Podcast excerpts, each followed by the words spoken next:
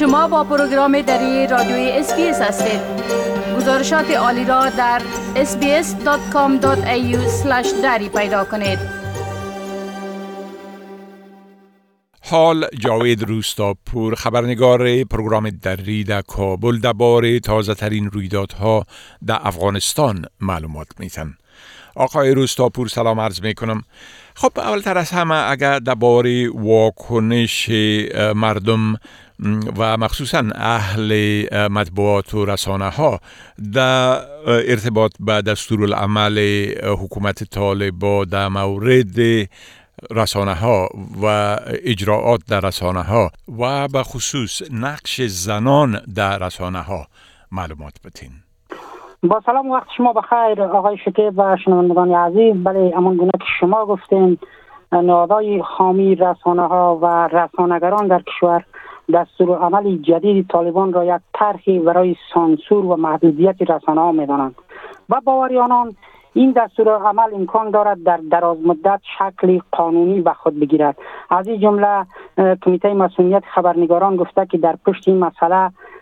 یک ذهنیت سانسورگرایانه است که یک دستور نه یک دستور اخلاقی. حالا این کمیته تاکید کرده که ممکن است اجالتا این مسئله به عنوان یک سفارش گفته شده باشد. اما بعدا این مواد جمعوری خواهد شد و در قالب قانون از طرف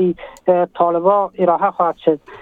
که این مسئله می‌تواند که در حقیقت زمینه برچیدن آزادی بیان و فعالیت رسانه های آزاد را در افغانستان فراهم بسازد. طالبا اما گفتند که ما در این دستور عمل را به دلیل از ارائه کردیم و این رهنمود را به رسانه ها که رسانه ها اگر که مطابق شریعت و مسائل اسلامی یا نشرات داشته باشند ما با او همکار هستیم. ولی در غیر از اون صورت اینا گفتن که ما اجازه فعالیتی که خلاف شریعت و اصول باشد بر رسانه ها نمی‌دهیم. بله خب ربوده شدن یک استاد پوهنتون در غزنی به طالبا نسبت داده شده. اگر لطفا در این باره معلومات بتین که طالبا خود طالبا و حکومت طالبا در این مورد چی میگن؟ شماری از استادان پانزه شرعیات پانتون غزنی گفتند که حدود ده روز پیش سید آصف هاشمی رئیس پانزه شرعیات از طرف یک جمعی از افرادی که پرچم طالبا را با موترشان داشتند و خود را طالب معرفی کردن رو بوده شدند. استادای پانتون گفتند که که این دو, دو پانتون در گفتگو با رسانه ها که نخواستن نامشان گرفته شن گفتند که هنوز از سرنوشت استاد خبری در دست نیست و اونا تلاش دارند که جایی که آدم رو بایان بردن و مخفی کردن را پیدا کنند اما مسئولان امنیتی امارت اسلامی در ولایت غزنی گفتند که افرادی که استاد رئیس پانزه شریعت رو بودن مربوط امارت اسلامی نمی‌شد و از او خبری ندارند ولی تاکید کردند که ما به جستجوی پیدا کردن جای ازی و آزادسازی ازی از چنگ استاد آزادسازی این استاد از چنگ ربایندگان هستیم. ولی با ربوده شدن این استاد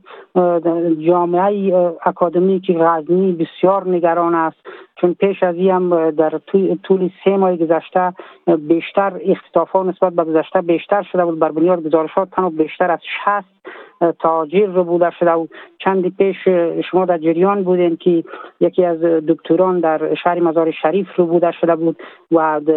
سرانجام و به قتل رسید و جسدش را به خانوادهشان تحویل دادن بله خب گزارش شده که کارهای زنان تجارت پیشه در افغانستان کاملا متوقف شده. بله. دقیقا بخشی انکشافی شبکه زنان افغان که بیشتر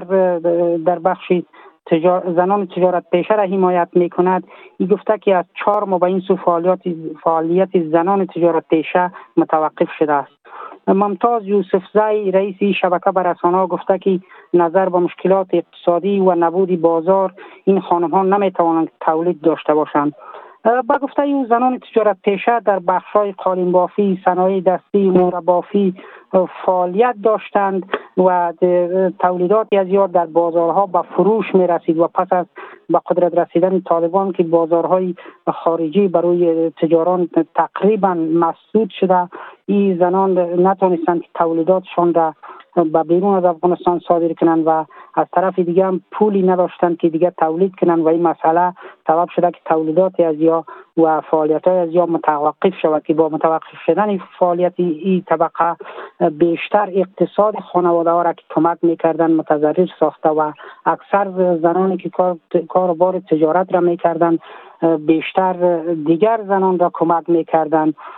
حکومت پیشین گفته بود که در حدود 2470 تن از زنان تجارت پیشه به صورت مستقل و رسمی در مرکز و ولایات مختلف اینا فعالیت دارن که در نهادهایی که یا کار می‌کردن یا در شرکت ها و یا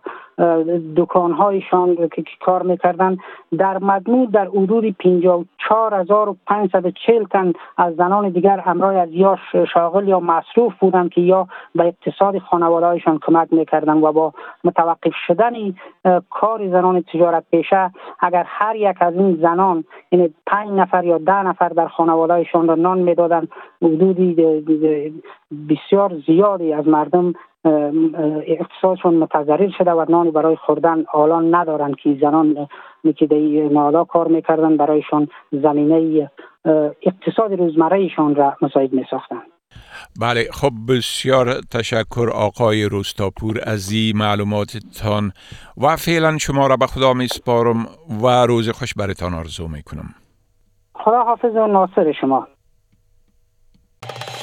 بپسندید. شریک سازید و نظر دهید. اسپیس دری را در فیسبوک تعقیب کنید.